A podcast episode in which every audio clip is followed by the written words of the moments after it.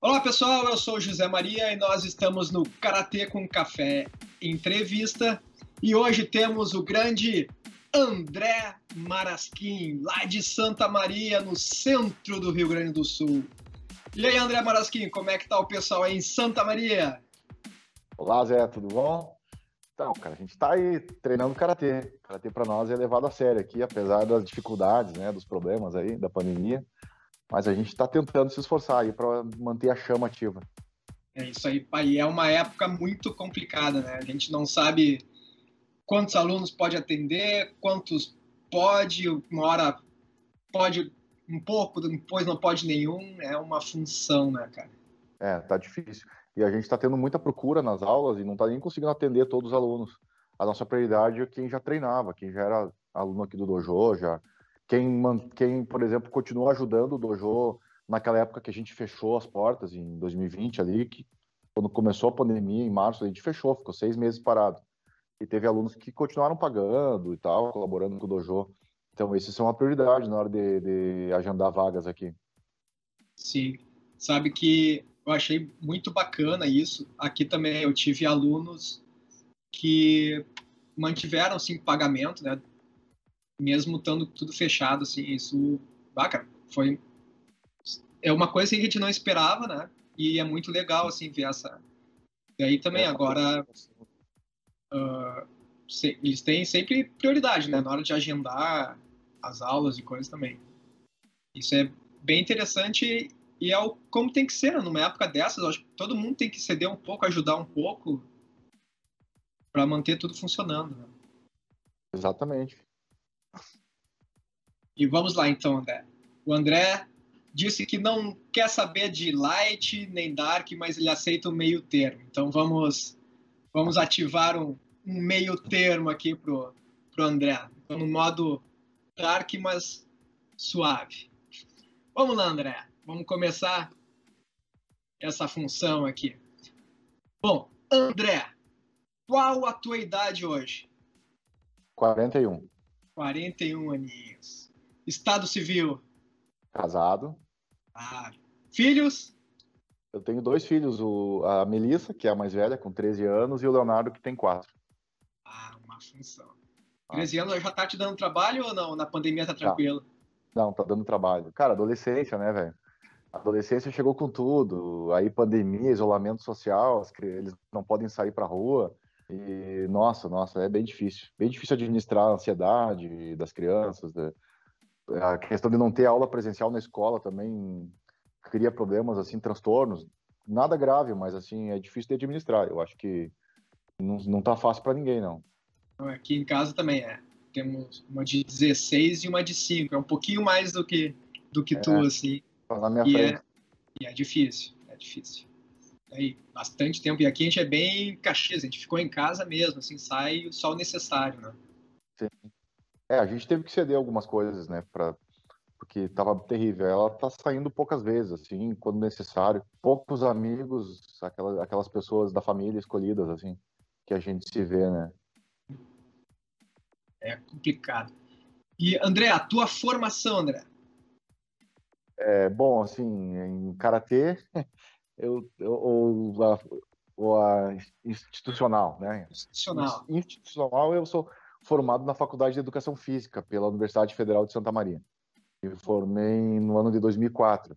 Na verdade, eu queria ser professor de karatê. Não que eu defendo que para ser professor precisa ser formado em educação física. Óbvio que tem excelentes professores, excelentes professores que não são formados em educação física. Mas como eu queria focar nessa área, como eu queria focar nesse nesse ramo e ser um excelente professor, eu eu me dispus a fazer a faculdade. Aí realmente comecei a gostar da, da educação física pelo motivo do karatê. Certo. É, são duas áreas bem uma complementa a outra, né? Se tu vai levar para a questão do karatê, Porque o karatê te traz a parte técnica, a educação física vai te dar aquela noção de elaborar treinamentos, exercícios, né, aquela parte mais física. É, a questão que... assim da prescrição do treinamento, da, da, de montar um ciclo, um macrociclo, um mesociclo, enfim, de entender como funciona o corpo humano também na questão da saúde, porque a gente não pensa só em treinamento de alto rendimento. 80% Sim. ou 90% dos teus alunos vão ser praticantes que querem saúde, defesa pessoal, enfim, mas o, a, o conhecimento em, ati, em prática de atividade física e do corpo humano, enquanto promoção da saúde, é muito importante para o professor hoje. André, eu não vou entrar em detalhes na tua vida, porque a gente tem uma gama de assuntos, ainda mais que tu entrou tá. no modo semi-dark. Né? Tá. Então, vamos embora. Vamos lá. Está uh, separado em modos, né? A parte pessoal, a tua parte como diretor técnico da federação e depois tem coisas variadas aqui que o pessoal mandou. Tem uma selecionada. Oh. Então, vamos lá. Quando tu percebeu que isso aqui é coisa minha, tá? Porque eu sei que ah. quando, depois até já tava com uns 30, acho que é, tu tava com uns 30 e poucos que tu deu uma virada, assim, que tu era um atleta tá, mediano aqui no estado, assim como todos, mas depois dos 30, 30 e poucos, tu, tu virou a chave e tu conseguiu um, um diferencial até em competições nacionais, né? Então, é isso que eu quero, assim, ó, de ti. Quando tu percebeu que para ter rendimento em eventos nacionais precisava sair da bolha? Essa, essa, essa é a pergunta, ela é bem complexa, porque na verdade eu não percebi de uma hora para outra, foi um processo. Esse processo começou lá antigamente, lá nos anos 90, quando eu ainda treinava um karatê bem tradicional, bem raiz, que eu achava que era superior, mas não era. Aí eu cheguei na seleção gaúcha lá por 2003, 2004. Eu era moleque ainda, né? Tinha 20 e poucos anos. E eu comecei a ver que não, eu precisava mudar, eu precisava me atualizar. E aí, na época, assim, começou ali os vídeos de Júnior Lefreve, é, Alex Biamonte, e aí eu comecei a acompanhar a evolução do Karatê na Europa também e tal, e disse, não, eu preciso mudar, eu preciso me adaptar. E aí foi interessante, porque quando eu me adaptei a essa galera aí, mudou tudo de novo. Aí surgiu, né, geração HF, lá por 2000 e alguma coisa, e o pessoal começou a lutar de uma forma assim, é, movimentação em bloco, os, os golpes a, a, alongando mais. E eu, cara, mas tem alguma coisa errada, eu, preciso melhorar, eu preciso evoluir. Só que naquela época eu não tinha grana nem tempo, porque eu tinha uma empresa de informática, dava aula de karatê como segunda opção, e eu não tinha condições de viajar para participar de eventos fora. E nem de treinar, talvez eu não tivesse me dado conta em treinar com os melhores ou enfim, eu acho que é uma questão de amadurecimento, pessoal. Aí, quando eu consegui passar no concurso do Tribunal do Trabalho, né, que eu sou servidor público, em 2010 eu entrei no concurso, é, 2013 eu fundei o Dojo X aqui, a gente abriu academia. Aí eu tinha um espaço, porque antes eu não tinha espaço, para conseguir juntar os alunos, formar uma equipe. E é a partir dessa equipe, porque tu não consegue treinar sozinho. É, tu precisa ter alguém para ser teu sparring, para ser teu colega, teu colaborador. Mesmo sendo um aluno teu, ou vários alunos, como é o meu caso, eu preciso dessa equipe para chegar em, em, algum lugar mais longe. E aí que eu consegui ter um cartão de crédito, né, e fazer viagem para curso. Aí comecei a fazer os cursos com os professores, com os atletas, campeões mundiais, como Douglas Brose, né? A gente teve aqui Douglas, o, o, espanhol lá, como é que é o nome? Leal, Ivan Leal. Ivan Leal, Júnior Lefreve, né, mas vários outros treinamentos com os técnicos da seleção brasileira. Ali o Ricardo Aguiar veio muito no Sul, fui a São Paulo algumas vezes também. O, o Diego Spigolon, que fez a entrevista contigo. E eu, eu não vou ser injusto aqui, porque eu não, não vou lembrar todos, né? Mas a gente aprende muito fazendo intercâmbio, seleção gaúcha também, e mas principalmente participar do circuito nacional. Quando você pisa no tatame de um evento fora do, daquele local que você está acostumado a, a, competir, você consegue começar a perceber a evolução do karatê, consegue perceber, perceber tipos de treinamentos diferentes, consegue abrir a tua visão. E aí, pô, eu já estava com 35 anos, como você falou. Mas eu pensei, pô, eu tô ficando velho, tudo bem, eu preciso me aposentar. Mas deixa eu curtir um pouquinho a vida. Já que eu não pude fazer isso antes, quando eu tinha a idade certa, eu vou curtir um pouco agora, vou me dedicar, vou viajar, vou gastar um pouco de grana, mas eu vou ser feliz fazendo o que eu amo, que é lutar karatê. Foi meio que uma vontade de provar para mim mesmo que era possível. Tipo, é possível eu lutar certo. Não é certo, né? Certo, não Sim. existe certo. Mas dentro da regra que era a WKF, que é a WKF, que é o, o que eu me propôs. Se eu me propôs a lutar na regra, nesse modelo de competição, eu queria ser o melhor possível dentro desse modelo. Considerando que eu não pude ser melhor antes, por falta de condições. Até do lugar onde a gente veio aqui, que não tinha uma grande equipe de karatê em Santa Maria. Né? Porque se, se eu tivesse tido a oportunidade que os nossos alunos têm hoje, ter uma equipe, ter um dojo, um espaço, um tatame, equipamento, orientação, provavelmente eu teria ido muito mais longe, eu teria ido para fora e tal mas eu não tive. Então eu acho que cheguei no máximo possível dentro das condições. E é meio que um desafio pessoal, assim, chegar no meu máximo. É, isso é muito show. Eu, acompanhei isso, né? Uh, e, e, eu achava muito bacana. E é, agora vamos um pouco de Dark, né? Porque o pessoal aqui é chato. O que, que o cara quer? 30 e poucos anos bancando atleta, bancando não sei o quê. Não, isso aí tudo tu escuta e de... mas a vida é do cara, o cara tá curtindo isso, ele tá, cara, não tá vendo que ele tá melhorando, deixa o cara fazer.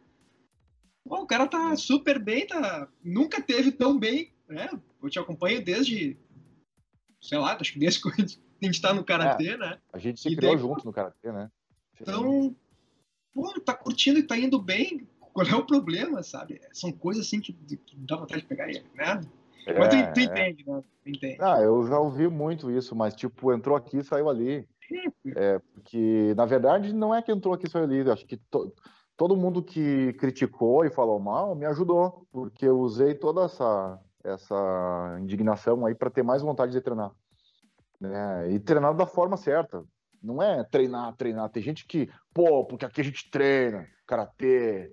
Não é, cara. Você tem que ter um método científico. Existe um planejamento, existe uma orientação de acordo com a, com a prática. Da... Aí que entra a, a, educação física, todos os cursos de preparação para o esporte de alto rendimento que eu fiz que me ajudaram no karatê. É, porque não é só simplesmente você vai lá e dá mil socos, mil chute e pronto, treinei. Existe é, um planejamento. Você, o braço as pernas. É, a maioria dos caras antigos, a maioria não, claro, tem muita gente que treina corretamente, mas tem muito karatê antigo aí que hoje não consegue treinar porque está com o joelho, quadril ou alguma coisa com lesão, porque treinava errado. Então, é possível, você tá com, eu tô com 41 e pretendia ter me aposentado, minha meta é ser campeão brasileiro antes disso. Não sei se no, no Master, né? Porque acho que no Sênior realmente está difícil. Mas no Master eu vou ser. E do, da etapa final, já fui umas quatro cinco vezes campeão de etapa classificatória. Aí eu ia me aposentar em 2020, mas como entrou pandemia, vou lutar mais um ou dois anos até conseguir essa, essa marca e aí sim, parar no auge, né? mas tem Master até os 60, é. 70, mas que tá começando é, agora a brincadeira, é, cara. É, tá, tá, é que na nossa época não tinha, né? Agora tá é, começando a ficar bem, legal. Agora, eu acho assim, o... enquanto a pessoa tá se divertindo, tem que ir. Tá sendo bom para ti, tem que ir. Eu ainda tenho, é, eu tenho vontade de lutar no sênior ainda, sabe? Tipo, no Arnold, lá em 2016, eu lutei no Master a primeira vez, fiz cinco lutas e perdi lá numa, numa chave lá. Acho que perdi de forma injusta até. Aí eu, cara, vou lutar o Senna, já que eu tô aqui mesmo, né? Mas, tipo, lutei só por lutar. Só que aí eu consegui focar. Tem uma questão de treinamento. Tem um vídeo no canal, no meu canal, não sei se eu posso fazer esse merchandising. Pode fazer todo o lobby, depois tu manda todos os é. teus links que a gente bota na descrição aqui do coisa. Como o atleta pode obter o melhor desempenho na competição. E é uma técnica de programação neurolinguística que eu utilizo e eu já utilizei em alguns alunos meus também, embora nem todos sigam o que eu falo, claro, mas comigo deu certo. E lá naquele dia no Arnold eu consegui focar na, no momento da luta tá no meu maior estado, né, no flow que a gente chama. O melhor estado de rendimento possível, das, das qualidades e condições que eu tinha, obviamente. Mas você consegue, porque nem todo mundo, quando está competindo, seja no catal no comitê, atinge esse estado de máximo desempenho. Seja pelo nível de estresse, pelo excesso de preparação, às vezes, o excesso de preparação física no momento errado, na pré-competição. Então, tem todo um trabalho de pré-competição, alimentação, sono, meditação, é, é, né, massagem, né, enfim, todo um trabalho, todo um trabalho no momento, na hora de entrar no cotô. o trabalho de concentração. Eu uso muito a ancoragem. Lá no, no vídeo eu falo disso, que é você trazer um momento anterior que você teve sucesso e aí naquele, naquela hora, naquela luta, tu consegue ter o máximo desempenho. Pô, eu fui lá, lutei no sênior e consegui, consegui ser campeão. Depois consegui ser campeão na Copa, no Open do Uruguai, no sênior, foi no mesmo ano, 2016. 2017 eu consegui também ser campeão no Open de Foz do Iguaçu, que era o Open Nacional. E depois eu tive mais eventos assim que eu consegui ganhar no sênior, que foram eventos tipo estaduais, copas, competições, torneios. E aí eu, pô, é possível, né? Tipo, eu tô com a idade estourando, podia estar tá lutando só Master, mas é que a emoção é maior na categoria principal, né? Ah, não, vale mais, se tá curtindo, um terceiro, tá rendendo, tem que... Um vice-campeão na categoria principal vale mais que um... Desculpa, né, meus colegas Master, mas vale mais para mim do que um assim, campeão no Master. É, é, o sentimento, né? O sentimento. Há pouco tempo, muitos professores antigos falavam mal do YouTube, internet, etc. Tu foi o cara que aqui no Rio Grande do Sul investiu realmente nesse segmento e tem tido bons frutos. O que tu poderia dizer sobre isso? É, eu poderia falar várias coisas, mas assim, eu não tenho rancor de ninguém, tá? Na verdade, não foi aqui no Sul. Eu comecei a nível de Brasil. Claro que já tinha alguns amigos, por exemplo, o Daniel Pinto, lá no Japão, que já estava fazendo vídeo para o YouTube. E eu enviava alguns vídeos, assim, acho que lá por 2006, quando entrou o YouTube, eu já fazia alguns videozinhos, assim, sem compromisso nenhum, e enviava para o canal da academia, ou para o meu canal, só para divulgar o karatê, para, sabe? Depois tinha a época que a gente fazia os clipes de luta. Aí eu fazia os clipezinhos com edição e repetia várias vezes o golpe que tu acertou só. Isso era bem comum, assim, lá nos anos 2000. Aí eu também enviei vários vídeos pro YouTube e fez sucesso, sabe? Mas também sem compromisso. Aí, sem compromisso, eu gravava umas dicas de ajuste de distância, encaixe de golpe, porque, pô, eu queria ajudar o pessoal que treinava karatê. Aquela, eu tenho uma teoria assim, Zé. Não adianta eu sozinho aqui em Santa Maria querer crescer. Eu preciso que todo o karatê do estado onde eu moro, da minha região, pelo menos, cresça, para que os meus alunos consigam e, enfrentar e, adversários melhores. Jogando para cima, né? Cara, se os meus alunos tiver adversários melhores aqui no estado, quando eles for para o Campeonato Brasileiro, eles vão estar no mesmo nível. Agora, se aqui for muito fácil, porque o pessoal é muito ruim, a gente não vai ter chance lá fora. E esse é um dos grandes problemas do estado. Eu não sei se a nossa a direção aqui da nossa entrevista é, é o Rio Grande do Sul, mas, enfim, é preciso falar isso, isso serve para todo mundo. A gente acha que isso pode encaixar em vários estados do Brasil, não só para nós. Não, isso é. Então, basicamente foi isso, Zé. E... Ah, não, não, desculpa. Quarta, eu, eu, eu perdi o, o fio da meada.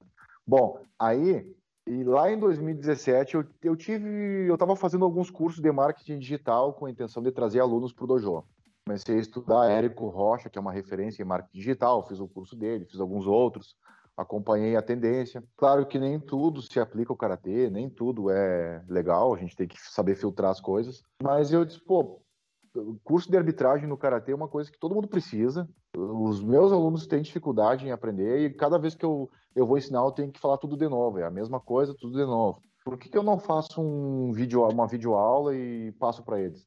Aí foi surgindo a ideia de um curso online. Por que, eu não passo para o Brasil todo, já que as pessoas precisam? Tanta gente quer vir para a CBK, mas não sabe a regra, ou até pessoas que já estão na CBK, mas que precisam se atualizar e tal. Aí eu gravei o curso online, lancei ele na Hotmart, e foi um sucesso, um sucesso. Cara, eu tive assim, ó, por cima, assim, quase 2 mil alunos, entre 2017 a 2021. Hoje está bem pouco, assim, sei lá, cada, cada mês alguma pessoa entra no curso. Mas na época que eu lancei, eu investi bastante em propaganda e realmente muita, muita gente. Tive muitas críticas, óbvio. Tive muito, muita gente com inveja, muita gente com ciúme, muita gente falando mal do karatê através da internet. E mas a CBK apoiou, né? O presidente da CBK, eu fui pessoalmente lá naquela seletiva em Araguaína, eu lutei a seletiva em 2017, quase classifiquei no, no, na categoria principal lá, fiquei acho que em quarto ou quinto lugar, perdi na semifinal. E, e aproveitei para falar com. Depois fiquei de técnico, inclusive a Jéssica lutou pelo Rio Grande do Sul. E eu fui técnico dela, ela classificou lá, foi campeã. Aí o Luiz Carlos, ah, legal o projeto tal, aprovou, assim, né, não foi contra. E a, a maioria dos árbitros também gostaram, né? Vários árbitros apoiaram, Eduardo Pochá e mais alguns. E outros viraram um pouquinho a cara para mim, mas tudo bem. Porque eu não era um árbitro de renome, nunca fui. Não é meu interesse ser o melhor árbitro. Eu só estava disposto a fazer algo que ninguém Sim. fez. Né? Pronto. Eu tinha, eu tinha conhecimento, tinha habilidade em dar aula. Eu, eu tenho uma boa didática, enfim, sei falar na, na frente da câmera. E tinha conhecimento em arbitragem, porque eu sempre fui árbitro. Eu resolvi fazer. E foi um sucesso. Aí depois lancei um curso de comitê, porque eu via que o pessoal não estava conseguindo lutar na regra. Sabe aquele atleta que sai, pô, encheu o cara de porrada, mas não ganhei ponto. O juiz me roubou. O juiz ladrão, não sei o que é. Isso acontece direto, sabe? Principalmente aqui no nosso estado, mas em outros lugares também. Aí eu resolvi, ó, vou gravar um curso de comitê dizendo como que o atleta tem que lutar dentro dos seis critérios, para que o golpe dele seja ponto. Como que ele tem que movimentar, como que ele tem que fazer a puxada, sabe? Até o que há, como é que ele tem que dar. É isso que o árbitro está vendo, a questão do treino. E não adianta só fazer o curso, tem que treinar assim.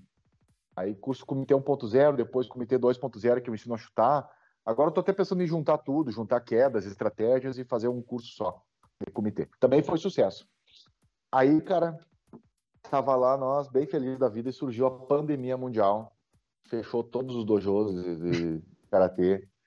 E o que que eu faço agora? Não podemos parar, né? Tive que fechar as portas. Ah, já sei, vou fazer uma aula online no YouTube para meus alunos. Aí quem quiser acompanha. E comecei a dar aula online ali, fiz uma série de vídeos, toda semana eu fazia duas lives, ao vivo. Ao vivo, cara, assim, ó, é, cara, tu tem que ter muita coragem para fazer ao vivo. Porque ao vivo tu vai errar, tu vai escorregar, tu vai desequilibrar. Tem dias que tu vai estar tá com a cara amassada, tu vai estar tá mais gordo porque tu comeu um churrasco, sei lá e, e, tu tem que ter cara de pau para fazer ao vivo. Então eu fiz, eu fiz umas 70 aulas ali que foram lives de treino. Vem treinar, vamos treinar junto, sabe?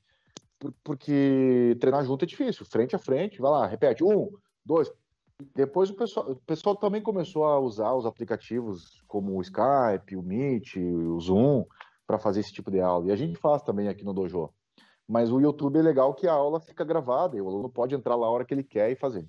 Sim. E depois eu encerrei essa série e aí em 2021 eu comecei a aulas de karatê online. A gente está na 16 aula, só que aí eu fiz um planejamento. Antes não tinha planejamento. Eu comecei só a ensinar.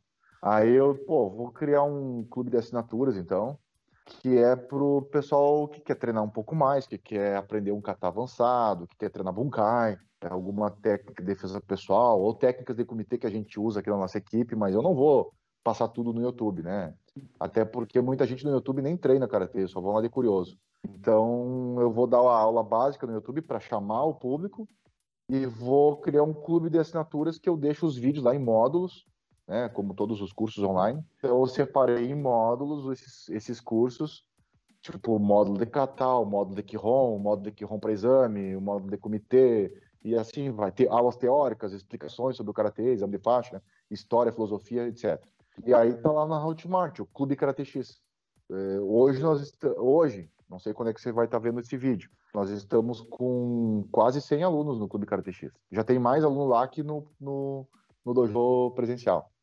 Então, claro, o valor é bem baixo, bem baixo mesmo, bem acessível, né? A gente não tá lá com o objetivo só de ganhar dinheiro, é também para ajudar o karatê a crescer, porque tem muita gente que mora numa cidade que não tem karatê. Sim. E aí a chance dele é treinar online, pô. É melhor treinar online do que não treinar. Óbvio que a gente não vai formar nenhum faixa preta, nenhum campeão mundial só online. Se o cara quiser um dia, ele vai procurar um dojo. E aí que tá o pulo do gato, ó, Zé. Cara, eu recebo todo dia perguntas onde tem dojo na minha cidade aí, cidade, cidade, cidade do Brasil. Então, de certa forma, eu acho que eu tô ajudando todo mundo. A pessoa começa no meu canal e acaba indo para uma academia depois. Sim. Então tá sendo bem legal. Eu tenho um aluno ele adora assistir os programas e outro dia ele falou: Ah, eu cato. Ô, professor, tem problema em catar coisa na internet, ver coisas dos professores? Não, não tem problema nenhum. E aí ele falou: Não, porque eu gosto do cara, não sei se tu conhece, o André Marasquim. Eu não, conheço sim. Ah, eu assisto todos os vídeos dele. Legal, não, eu acho que eu sei quem é. Ele já me chamou para falar e tal, falar de ti. Diz, ah, o Zé Maria, legal, que bom que tu é aluno dele. Bem legal. Mas deixa eu, deixa eu complementar a tua pergunta, assim, ó, e aí as aulas online, é, lá em 2019, antes da pandemia, eu lembro que, uns, que eu coloquei assim alguma coisa sobre aula online, que na verdade ainda eram os cursos, né? Porque o curso você senta, assiste o curso, depois você vai treinar.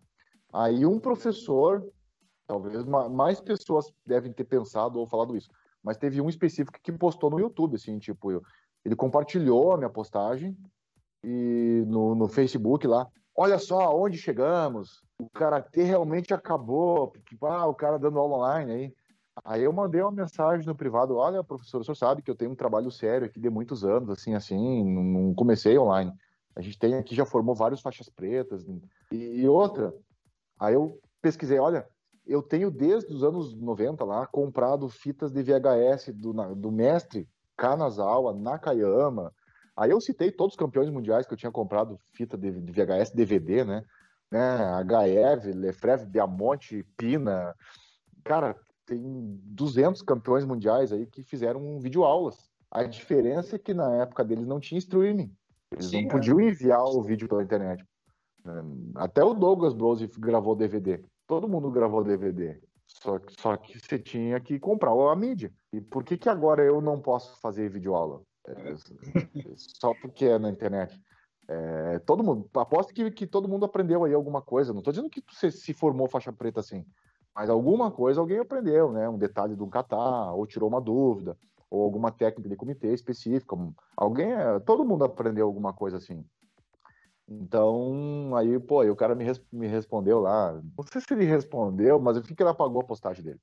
E aí, entra 2020, pandemia, quase todo mundo dando aula online. É, então, pô, eu não coisa... vou ficar com água nenhuma, né? Mas, eh, sei lá, né, cara? Tem que Nada como um dia após o outro, né? É. e André, uh, o que te inspirou em fazer eventos grandes em Santa Maria? Tu fez o, os Opens, né? Dores Internacional, teve cursos também. O que, que te levou assim a, ah, vou fazer um evento grande aqui em Santa Maria? Zé, Zé, sabe que eu não tenho assim uma coisa só que inspirou. Eu acho que eu queria, em primeiro lugar, provar que era possível. Não, não, isso não. Não foi a primeira. A primeira foi realmente fazer um evento top para divulgar o karatê na minha cidade, no nosso, nosso estado, claro, mas principalmente na minha cidade, é, no local que a gente dá aula, para divulgar e, e, fazer um evento bonito, um evento com qualidade, para que nossos alunos pudessem participar, ter a oportunidade de desenvolver, crescer, treinar o karatê, porque você não vai desenvolver se não colocar a prova. Né? Então, trazer atletas de alto rendimento para cá foi importante para os alunos enxergar, porque até então ninguém tinha visto um, um, campeão brasileiro, atletas da seleção, principalmente do feminino, que veio muitas atletas de alto rendimento aqui, né? É, Natália, pô, é, poderia citar aqui vários nomes que vieram é, para lutar. Então, esse foi o principal objetivo. Mas como objetivos secundários também tinha uma, uma história assim. Eu queria provar que era possível fazer o evento. Porque, Zé, cara, desde os anos 90 eu participo. Eu já devo ter em mais de 200 torneios, copas, campeonatos de karatê. E é muito triste tu chegar, tu, tu, tu economizar dinheiro, tu pagar uma viagem, seja de carro, de ônibus, de avião, e chegar numa competição e assim, ó, o banheiro ser sujo, cara. Tu não tem onde colocar a tua roupa para pendurar. Aí tu não tem um café decente para tomar. Aí tu, tu, tu, sabe, tu não tem uma ordem de cronogramas, é. Tu chega lá, tu não sabe que hora tu vai lutar, daí tu começa a aquecer às 8 da manhã e tu vai lutar às 10 da noite, mas tu não sabia que hora era tu, né? Aí tu já perdeu o aquecimento, tu não sabe que hora tu pode almoçar, porque tu, tipo, o atleta às vezes é, não é bem tratado no karatê. E aí por isso que o karatê não se desenvolve nesses casos. Aí, além do cronograma, às vezes o árbitro não é bem tratado também, ele não é, não é pago. Óbvio que o árbitro não, não vai, o karatê nunca vai chegar no nível profissional, de pagar uma quantia justa para o árbitro, mas que seja um valor mínimo que pague a despesa de viagem do cara, ou que ofereça conforto, uma alimentação de qualidade. E mais importante ainda, uma medalha bonita, cara. Porra, o cara às vezes gasta mil reais, viaja 800 quilômetros, atravessa o país para lá ganhar uma medalha vagabunda desse tamanho assim que o cara comprou na esquina ali. E nem fez a cordinha assim com os logotipos da federação, sei lá. Então eu, eu sempre fiquei muito indignado com isso, porque a gente que ama o karatê sabe da importância que isso é para o aluno. E, e, e, tem uma, uma, uma coisa, uma versão equivocada da maioria dos karatecas, principalmente os mais antigos, Eles pensam assim: nossa, o karatê só vai se desenvolver quando as pessoas pagar para assistir o karatê, quando tiver público. Mentira. Nós nunca vamos ter público. O karatê nunca vai ter público. Ninguém vai pagar para assistir karatê. Esquece isso. A gente nunca vai ser o futebol. A gente tem que trabalhar o que a gente tem. A gente tem que valorizar o que a gente tem. Quem que sustenta o karatê? Quem? Os karatecas. Responde aí quem está assistindo. Os próprios karatecas, os pais dos karatecas e os próprios alunos. Quem é que mantém o teu dojo, cara? Os caras que pagam mensalidade. Aí se tu for pro campeonato e não ganhar dinheiro, tudo bem. Mas tu vai ganhar aluno. Tu vai ganhar pai feliz, contente. E isso já, já basta. Já basta. Tu não precisa ganhar dinheiro no campeonato. Tu vai ganhar satisfação só, só isso. Vai, o karatê vai crescer. Então a gente tem que aprender isso, cara. Quem, por exemplo, quem paga o evento de karatê? Ah, até às vezes em quando tu consegue um projeto pela prefeitura, ah, pelo, ó, tu vai ter uma verba, patrocínio, mas é muito difícil, cada vez mais difícil, e dá muito trabalho fazer isso também. Eu, eu fiz os eventos aqui sem patrocínio. Quem pagou foi os atletas. E não cobrei um absurdo, cara. Cobrei lá, sei lá, 60 reais a inscrição. A mais, depois tinha né, 70, 80. Não foi um valor absurdo, foi um valor bem acessível. E eu consegui pagar todos os artes, consegui dar uma medalha desse tamanho, bonita, personalizada. Né, teve alimentação. Então eu acho que eu queria provar para as pessoas que era possível fazer. Sim. Era mais ou menos isso. Eu até depois eu fiz mais um vídeo, mais um merchandising aí pro canal. Eu fiz um vídeo assim no, no, ano passado e gravei no canal. É tipo um mini curso como organizar eventos. Eu queria que todo mundo, por favor, que vai organizar evento, assistisse esse vídeo. Que lá eu explico e provo que é possível você organizar um evento, começar por um evento interno na tua academia, né, para os teus alunos, para eles aprender que Zé, mais uma coisa chata, cara. É aquele professor que não ensina karatê esporte, não faz simulações de competições no seu dojo, não ensina a regra, não, não faz os caras pegar na bandeira, não ensina droga nenhuma, porque o karatê dele é raiz, é, shotokan, é sei lá, é tradição.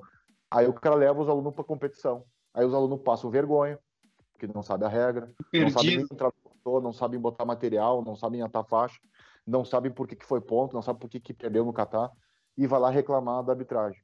A culpa é de quem? É do professor, cara. Então, eu começo fazendo um torneio interno na academia, depois eu faço um regional, depois um grande. É, não sei se eu vou continuar fazendo esses eventos grandes, porque dá um trabalhão, mas vale a pena. Vale a pena. É, é, é bem gratificante. E vamos aqui. André, qual o teu sentimento com a questão do Karatê nas Olimpíadas? Ah, eu tô feliz e tô triste. eu tô feliz porque o karatê entrou, né, Zé? Eu acompanhei todo o processo do karatê nas Olimpíadas desde que eu, cara, desde que eu pratico karatê, assim, desde criança. Eu acho que eu fui dos privilegiados, assim, que entrou na internet mais cedo, porque eu trabalhava com informática. Na época não era TI, né? Era, era técnico informática. Sim. Eu instalava software, hardware, consertava. Então eu tive internet em 95, cara.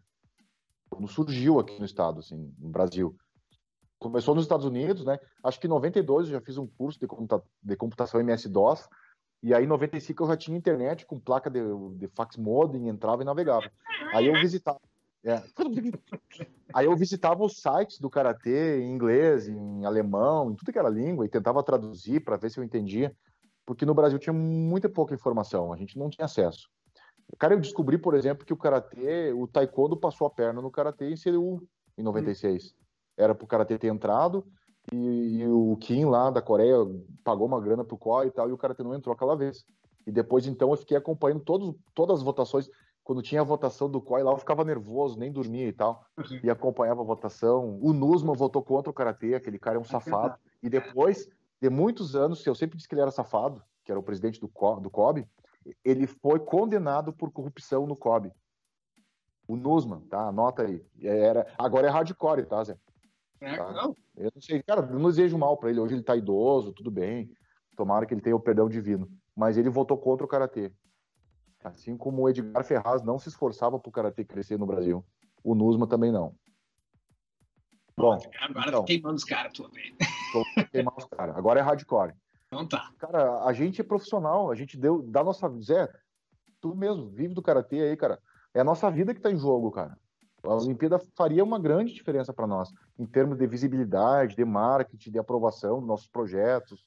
de, de várias, várias coisas importantes para os nossos alunos, para os professores, se tornar cada vez mais profissional e obter renda, se sustentar disso. E no momento que o karatê demorou tanto para entrar, isso prejudicou a vida de vários. Teve tantos atletas bons, né? Que dedicaram uma vida ao karatê e não tiveram a oportunidade de, pelo menos, disputar uma seletiva olímpica. É. Então, isso, isso é a parte triste. Aí, feliz, pá, estamos em Tóquio 2020. Espero que aconteça em 2021, porque infelizmente né, a gente teve aí a pandemia. O karatê deu um grande azar, não vai ter público. Cara, eu ia comprar passagem, eu ia vender alguma coisa aqui, ia comprar passagem para ir. Tinha feito e apanhar da mulher, vendeu a casa, André. Não sei, eu ia fazer um empréstimo consignado aqui, eu ia ir para Tóquio. Já tinha combinado, até eu e um aluno aqui aí. Aí, o, Marcelão, né, o uhum. faixa preta. A gente tinha combinado que ir. Aí acabei trocando o tatame do dojo porque não por aquela grana que eu tinha juntado lá, porque não não rolou. Oh, Mas tô, é, bom, só, só para complementar, Estou feliz, então, 2020, 2021, e triste porque a gente não entrou em 2024. Deve ter dado um, uma jogada política lá que a gente perdeu para outros esportes, por interesses políticos, eu não sei o que, que houve. Mas vamos torcer para que haja uma nova, uma nova chance para o Karatê. Estamos aí, estamos há 30 anos esperando, esperar mais 30 para entrar não tem problema nenhum, né? Tá... Só espero que não seja 30 anos. Uh, André, agora aqui, como agora você vai ter que responder como diretor técnico, tá? Vamos tirar o André, o Marasca, agora vamos o diretor técnico. Água, né? Agora o bicho vai pegar. É, agora o Rio Grande do Sul tem uma expressão bem baixa a nível nacional na questão de atletas de rendimento. Como tu avalia isso? Quando eu estou falando em esse atleta de rendimento, eu estou falando na categoria sênior, né? Eu quero deixar um, um negócio bem pontual. Uh, muitas vezes o pessoal vai começar a dizer: ah, o Zé está dizendo que o karatê do Rio Grande do Sul é ruim. Não, pelo contrário. Se fosse ruim, a gente não teria tanto pessoal do Master ganhando quando vai para o Nacional. Né? Então, o problema do Rio Grande do Sul é alto rendimento, né? é ter o pessoal que se dedica para alto rendimento. Porque depois, quando tem que ir a Master, não precisa ter aquele rendimento tão gigante. E a gente vai lá e vai bem. Consegue pode, consegue ficar entre os primeiros. Então, não é uma questão, digamos, técnica do karatê, não é um karatê ruim. É uma questão de preparação e foco. E vamos lá. Tá. Uh, é, bom, Zé, assim, ó, é, como tu falaste, a gente teve grandes atletas de expressão no estado, lá nos anos 90, por exemplo, na geração de Matei, é, é, Anselmo, Franklin, como é que é o nome do, do mais antigo lá? O, o, o, o, tinha uns velhinhos lá que eram atleta, né? que até nem, nem não estou lembrando o nome agora. E aí depois nós tivemos ali o Maurício, que foi da seleção brasileira, o Pocotó, né? É, tivemos depois no, no sênior alguns atletas assim que chegaram pro, perto, né? Que conseguiram fazer frente, tipo o Carlos, Jorge, eu, o Fernando. Perdão se eu estou esquecendo alguém, mas é que às vezes na entrevista que tu acaba tendo que pensar rápido. Mas no feminino tivemos algumas meninas que foram assim mas o que está faltando para nós é ter uma continuidade e um planejamento, como você mesmo falou. E isso depende muito dos, dos dojos, porque a maioria dos nossos dojos, dos nossos professores, eles ainda vêm de um karatê muito raiz. E não que isso seja ruim. Isso é excelente do ponto de vista do karatê para a saúde, para a disciplina, para a defesa pessoal, para te manter o teu, a tua vida. Mas do ponto de vista competitivo, nós estamos muito atrás, milhares de anos atrás de por exemplo, Santa Catarina, São Paulo, Paraná e Minas, outros estados. Eu acho que a gente só ganha do Acre, cara, no ponto de vista esportivo. É, nossa, realmente a nossa seleção gaúcha, claro que tirando fora esses atletas, né? No Catar também nós tivemos aí Leonardo, tivemos alguns atletas que fizeram, tivemos exceções, atletas que se destacaram a nível nacional, que conseguiram ir muito longe, mas nós nunca tivemos uma unanimidade em várias categorias, por exemplo. Nós nunca tivemos quantidade de atletas. E isso se deve a quê? Primeiro fator é a distância, o Rio Grande do Sul é o estado mais longe, tá? Mas também a gente tem fatores que são positivos, porque a gente está na tríplice fronteira, a gente poderia fazer mais intercâmbio com Uruguai, Argentina, Paraguai, e a gente não faz. Raramente a gente faz. Né? O Javier, na época, trouxe os, a seleção uruguaia e tal, né? Eu lembro disso. Mas a gente poderia ter feito mais. Uh, então, a gente tem pontos negativos e positivos em relação à geografia, a gente tem um ponto negativo que é a, vi a visão tradicional da maioria dos professores. É, não é uma ofensa falar, mas é uma realidade.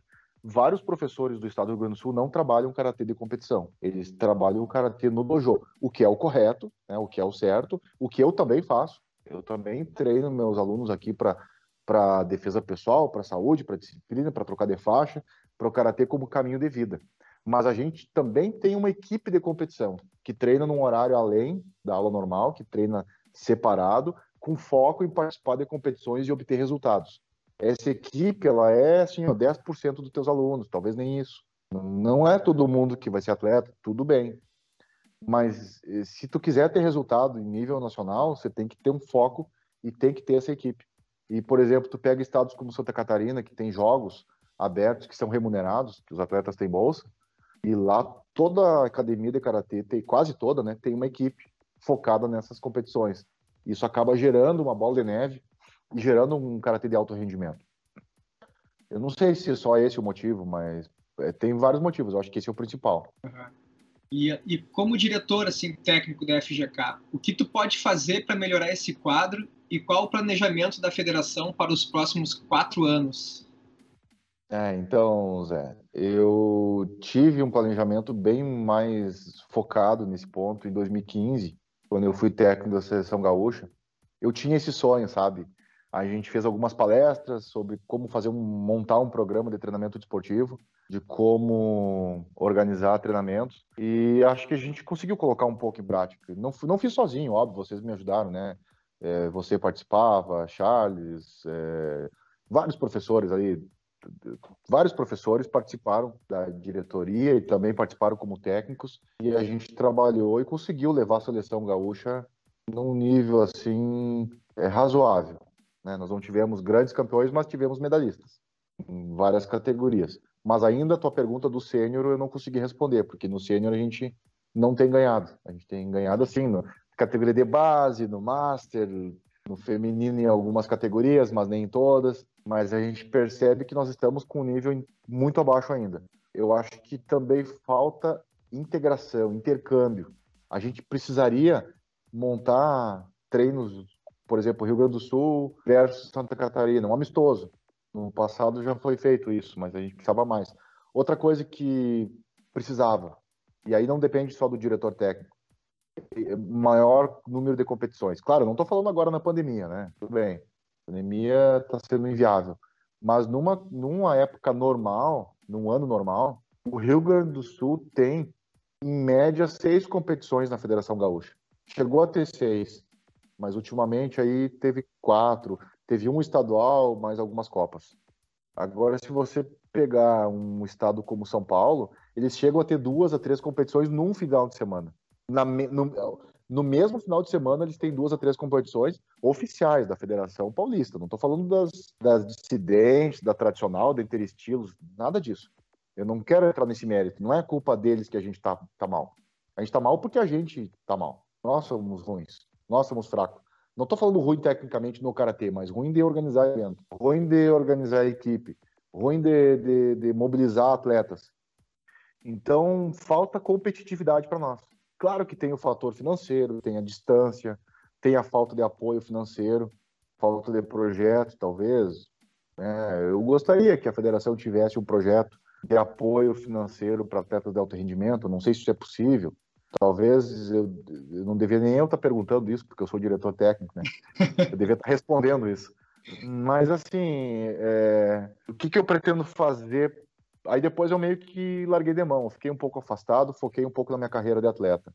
E atualmente o que eu posso fazer, o que eu pretendo fazer é voltar esse ciclo de palestras, tentando fomentar que cada professor crie sua equipe, porque não adianta nós ter uma seleção gaúcha única e o atleta ir lá treinar uma vez, na, uma vez no mês. Foi o que a gente tentou fazer e não deu certo. Por quê? O atleta chega na seleção gaúcha para treinar, ele vai ter que aprender a dar exames aqui. Você vai ter que ensinar o cara a dar o guiaco. Ou no caso do kata, né? Se você for o técnico, você vai ter que ensinar o cara a fazer uma base. Cara, isso é coisa que ele já tem que vir pronto. Ele tem que ir pro treino da seleção para para trocar soco, para trocar estratégia. Eu técnico do Catar, veio um menino e, eu te, e ele pediu para eu ensinar o Rianidan para ele.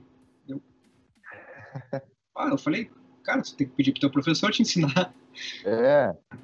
Então, Zé, eu te digo assim, eu passei vergonha algumas vezes sentado na cadeira de técnico, porque os caras te olhavam, ah, tu é do Rio Grande do Sul, né? Teu aluno tá lutando ali. Aí eu ia lá ver, eu sentava assim na cadeira do cara, eu falava pro sujeito, agora tu aproxima a distância e bate em, dois, eh, bate em um tempo. O moleque que me olhava assim, o que é isso? Um que tá minuto, tá falando? duas horas? Que tempo é esse? O que, que é dois tempos? O que, que é um tempo? O que, que é aproximar? O que, que é encurtar a distância? O que, que é bater, sabe? Tipo, não adianta, cara. Se, se, se, o professor não tem um trabalho de competição de alto rendimento no dojo, não adianta ter seleção gaúcha, que não vai ter milagre. Não existe. O aluno tem que chegar pronto. Ele tem que ter o Kizami com a técnica do Kizami usado na WKF hoje, que não é o mesmo jab que a gente faz lá no karatê tradicional, aquele soco do boxe. Aquele é um soco para defesa pessoal, mas o soco que se usa lá no karatê da CBK WKF, ele é diferente, ele tem que alongar mais o ombro, ele tem que projetar. E se eu tiver que ensinar isso na seleção gaúcha, não tem seleção. Eu vou é. ter que dar uma aula daí. Aí não tem treino. E é o que estava acontecendo. Então, meio que foi um dos motivos de da gente ter se dispersado, né? E talvez outros motivos, assim como falta de união de alguns professores, é, às vezes um pouco de interesse particular, porque no momento que eu, André, sou técnico da seleção, não era o único técnico, obviamente, tinha outros técnicos, né? Eu não posso pensar só nos meus alunos. Tem que pensar no todo, na equipe. Não posso também. Outra coisa que eu não posso fazer, Zé, eu não posso chegar numa seleção, num treinamento de equipe, que é uma junção de vários dojos do estado ou do país, ou enfim. Eu não posso chegar lá e tentar. Ah, não, mas peraí, aquele aluno do Zé ali, ele faz catar super bem, cara. Eu vou convidar ele para treinar no meu dojo. Aí eu vou lá, ó, oh, vamos lá, porque eu vou Aí eu tiro o aluno teu e levo para o meu dojo. Isso não pode acontecer numa seleção. Isso, isso tinha, eu, eu ouvi reclamações de professores que isso aconteceu. Não sei com quem, não me falaram com quem, mas ouvi reclamações que isso estava acontecendo. Então, foi um, um, dos motivos também que alguns professores não estavam enviando alunos para a seleção. É, então, é muito complicado trabalhar com pessoas, né, Zé? É e aí, uma das, é, uma das coisas que eu sempre estimulei, eu acho que essa sementinha foi plantado e ajudou foi que cada, cada professor criasse treinos regionais.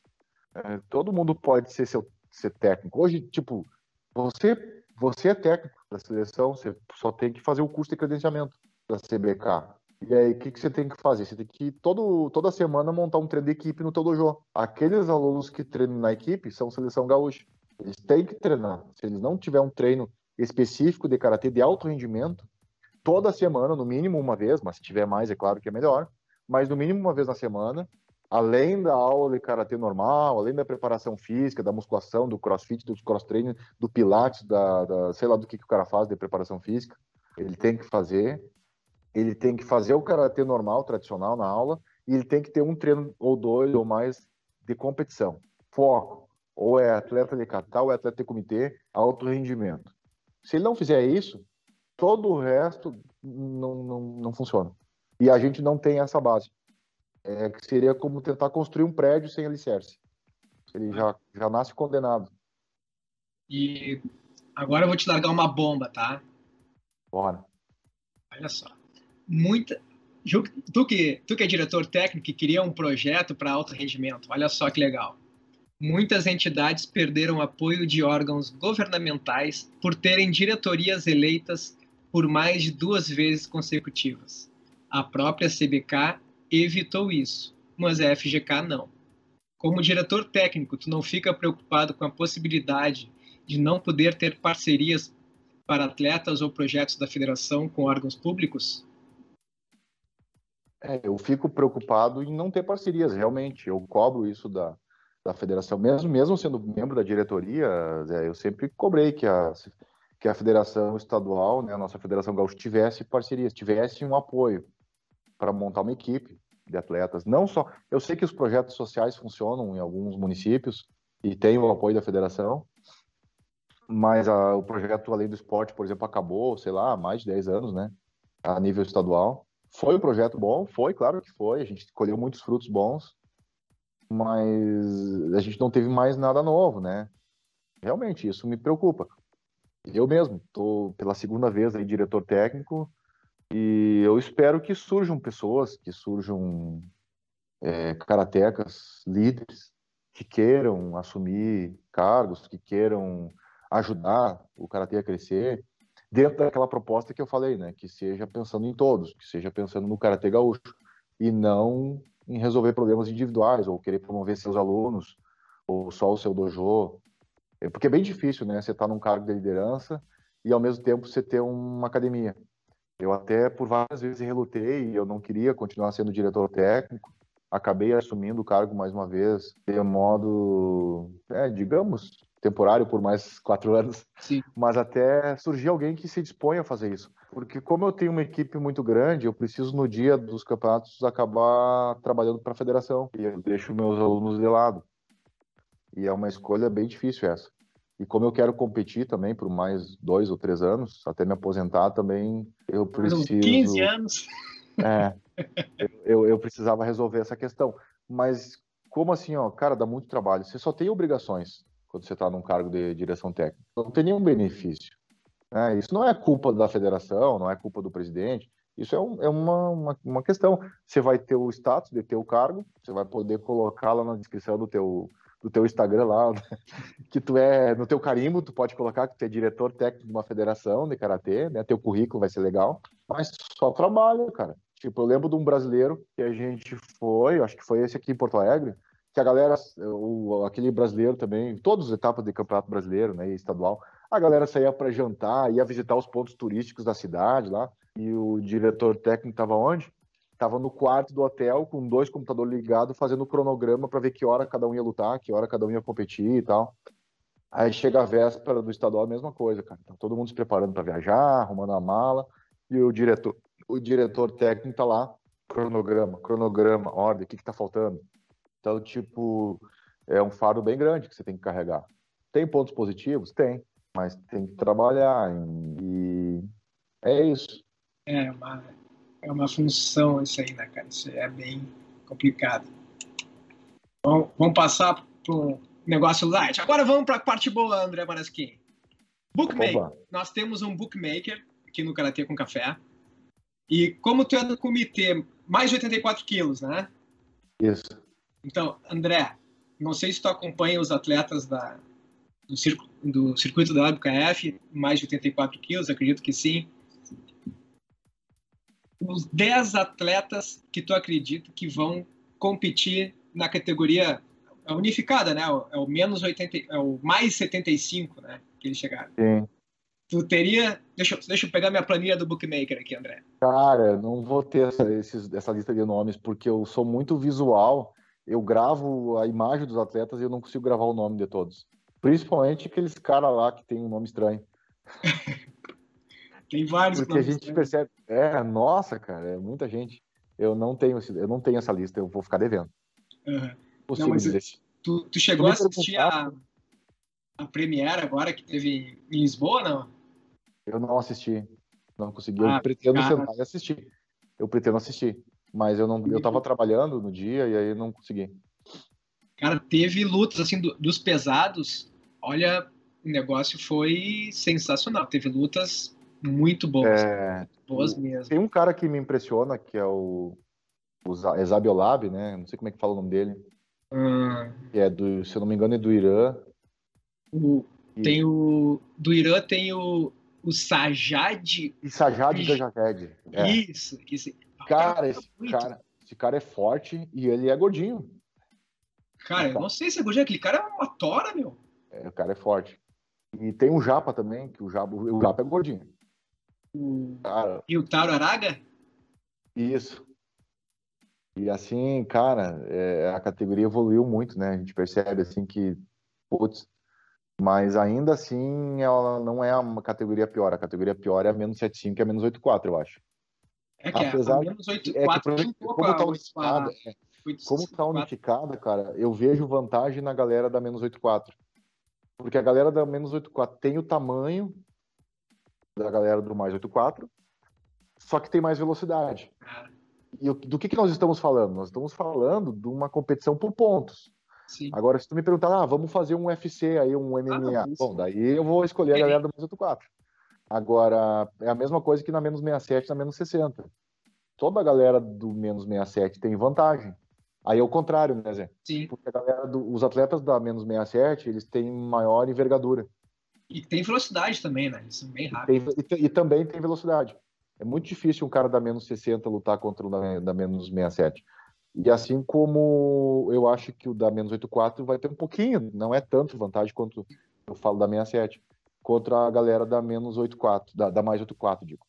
Mas eu vou ficar devendo a lista de, de 10 nomes, tá, Zé? Essa aí eu não vou conseguir responder agora. Ah, depois tu vai ver os videozinhos lá do, da Premiere de Lisboa, do, do Karatê com Café, tem todos os videozinhos lá, tu eu assiste. Tinha, é, eu tinha alguns nomes, assim, mas ao, o tempo todo tá mudando. Sim. O tempo tá, pô, o cara, tipo, tinha uma época assim que, por exemplo, pô, o Erkan é o melhor. Aí daqui a pouco não é mais. Aí daqui a pouco o Jonathan Horn lá da França era. Nossa, o, cara vai ser o é da Alemanha. Não era o melhor, mas tu olhava pra ele e dizia que ele ia, ele ia ser o melhor. Aí daqui a pouco não é mais. Não, Aí... tem uns caras muito bom. Tem aquele cara da Georgia, o Gogita. Gogita Arcânia, não sei. Cara, o cara é um monstro lutando, cara. O cara é muito bom. É, e tu vê assim, os caras da mais 84 hoje, chutam Ura Mamashi, o Shiro Ura, Mamashi, Banta. Não tem mais aquele negócio que o cara pesado só dava guiaco, sabe? Não, não, não. Faz pegar tudo. a geração. É, tu pega a geração Brasil aqui, pô, o cara era da mais 84, ele só dava guiaco, Kizami e fazia Mamashi. Só tinha três golpes. Agora os caras são completos. Fazem Acabou. tudo. Exatamente. Muito. Ah. É, é, é, bacana de ver esses caras lutando hoje em dia. Muito show. E vamos ver aqui. Agora, uma aqui, ó. Tu, como moderador de grupos do WhatsApp do Karatê do Rio Grande do Sul, tu acha que os grupos aqui são produtivos? Olha, Zé, de uns tempos para cá estão produtivos, cara. É mesmo? E, é, infelizmente, alguns colegas não podem participar dos grupos. E tem gente que não lê o grupo e fica postando, compartilhando fake news e tal, ou querendo discutir problemas que eu até acho justos, problemas que são importantes ser discutidos, mas que às vezes não, é não pode, grupo, né? não pode, não é o foco do grupo e não pode ser colocado daquela maneira. Então, eu acho que você não está mais no grupo já faz um tempo. Ultimamente, o grupo tem sido bem produtivo, porque a gente tem falado de eventos, colocado notícias, links de competições, convites para eventos e, e basicamente isso. O objetivo do grupo não é discutir até porque você não pode ter uma discussão assim aberta, todo mundo tá ali vai discutir. Tem gente que tá ali que não tem condição de discutir, ele só tem que ouvir. Eu mudei algumas coisas na minha vida, assim. Antes eu achava que todo mundo tinha que ter direito a voto. Não, quem tem que ter direito a voto é quem está trabalhando, quem está se esforçando, quem está buscando, quem está na frente da coisa e vai fazer acontecer. Agora, o cara que só fica sentado em casa lá reclamando, ele não tem que votar mesmo. Ou se ele, é, se ele não é professor, ele não é atleta, ele não vai organizar evento, ele não vai é, é, fazer parte de nada, ele não vai ajudar em nada, por que, que ele vai opinar? Entende? Então eu mudei um pouco isso, não só na federação, mas aqui na minha associação também. Eu estou tomando decisões baseadas num conselho de pessoas que estão atuantes. Estão fazendo alguma não... coisa. É, ou que já fizeram, ou que estão fazendo, ou que vão fazer, sabe? Basicamente isso. Então. E André, uma mensagem final. Que mensagem tu gostaria de passar para os teus alunos e demais praticantes do karatê? Eu sempre, eu sempre falo que o karatê ele é uma ferramenta. No meu caso, claro que a gente tem a competição, a gente tem a defesa pessoal, a gente tem um monte de fatores de saúde que o karatê te dá. Mas uh, o principal objetivo do karatê é nos tornar pessoas melhores. E o karatê, para mim, ele é uma ferramenta, assim como algum, para algumas outras pessoas é a religião, ou a, a, terapia, ou a busca por alguma iluminação, seja ela qual for, o, a música, enfim, é uma arte. O karatê para mim é a ferramenta que eu tenho para ajudar o mundo a ser melhor, tanto para eu evoluir, me tornar uma pessoa melhor, aprender, aprender com os erros e, e ressignificar os traumas e problemas da minha vida e evoluir como pessoa, quanto eu poder ajudar outras pessoas a também atingir esse objetivo. Então eu não vejo o karatê como um fim em si mesmo. Eu não fico preocupado se o karatê não for a melhor arte marcial, se o, se o karatê não for olímpico, se o karatê não ganhar. É uma ferramenta para a pessoa se desenvolver, né? Exatamente, cara. Eu uso isso meu, na minha vida. Então, meu objetivo ensinando karatê, claro, que é formar faixas pretas e formar campeões, mas não é a principal, o principal objetivo. O principal objetivo é você encontrar um aluno um dia que te vai te apertar a mão na rua, ah, professor, eu, eu tô trabalhando, eu casei, eu tenho família, eu tô feliz, eu tô bem, eu superei a droga, eu superei o, o problema em casa, sei lá. É, esse, esse é o meu verdadeiro objetivo. É isso aí. Então, essa é a, a mensagem que eu quero deixar. Tenha o Karatê como um objetivo de vida e um objetivo principal que seja transformar a vida das pessoas para melhor. Isso aí.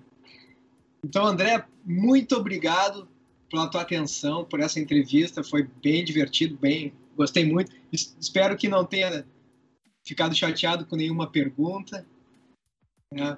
E pessoal, assistam lá dojox, andremarasquim.com.br. André, depois tu me manda todos os links de todos os teus cursos e tudo, porque é o seguinte, se o como tu falou, se o karatê, se o karateca não ajudar o karateca, não é o cara do box que vai nos ajudar, né? Ah, é isso aí. Vai, Weather, manda uns milhões para nós aí. Zé, muito obrigado pelo convite e parabéns pelo teu trabalho, né? O teu trabalho também é um trabalho assim relevante do estado do Rio Grande do Sul, uh, em vários níveis. Já participou aí da, da, da, diretoria técnica também. Na época fez uma, um excelente trabalho. Tem atletas de ponta, tem um trabalho social também, em forma base. E hoje está entrando na internet aí, se adequando, se adaptando à nova realidade. Então, parabéns por essa tua visão em querer crescer e evoluir nesse ponto. É, isso é importante, a gente está trabalhando junto. Tá bom? Um grande abraço, então. Muito obrigado, André. Abraço para o André e toda a galera de Santa Maria e do Rio Grande do Sul e do Brasil e do mundo. Temos várias pessoas do, do mundo que assistem o Karatê com Café. Tem uns que perguntam, pô, tu não fala eu, na verdade, eu, tô, eu, acho que ele está dizendo isso, porque as letras são tão confusas que nem o tradutor do Google traduziu. Não, é, é complicado. Então, pessoal, vamos ficando por aqui. Um grande abraço, boa noite e até uma hora que der para aparecer. Blah,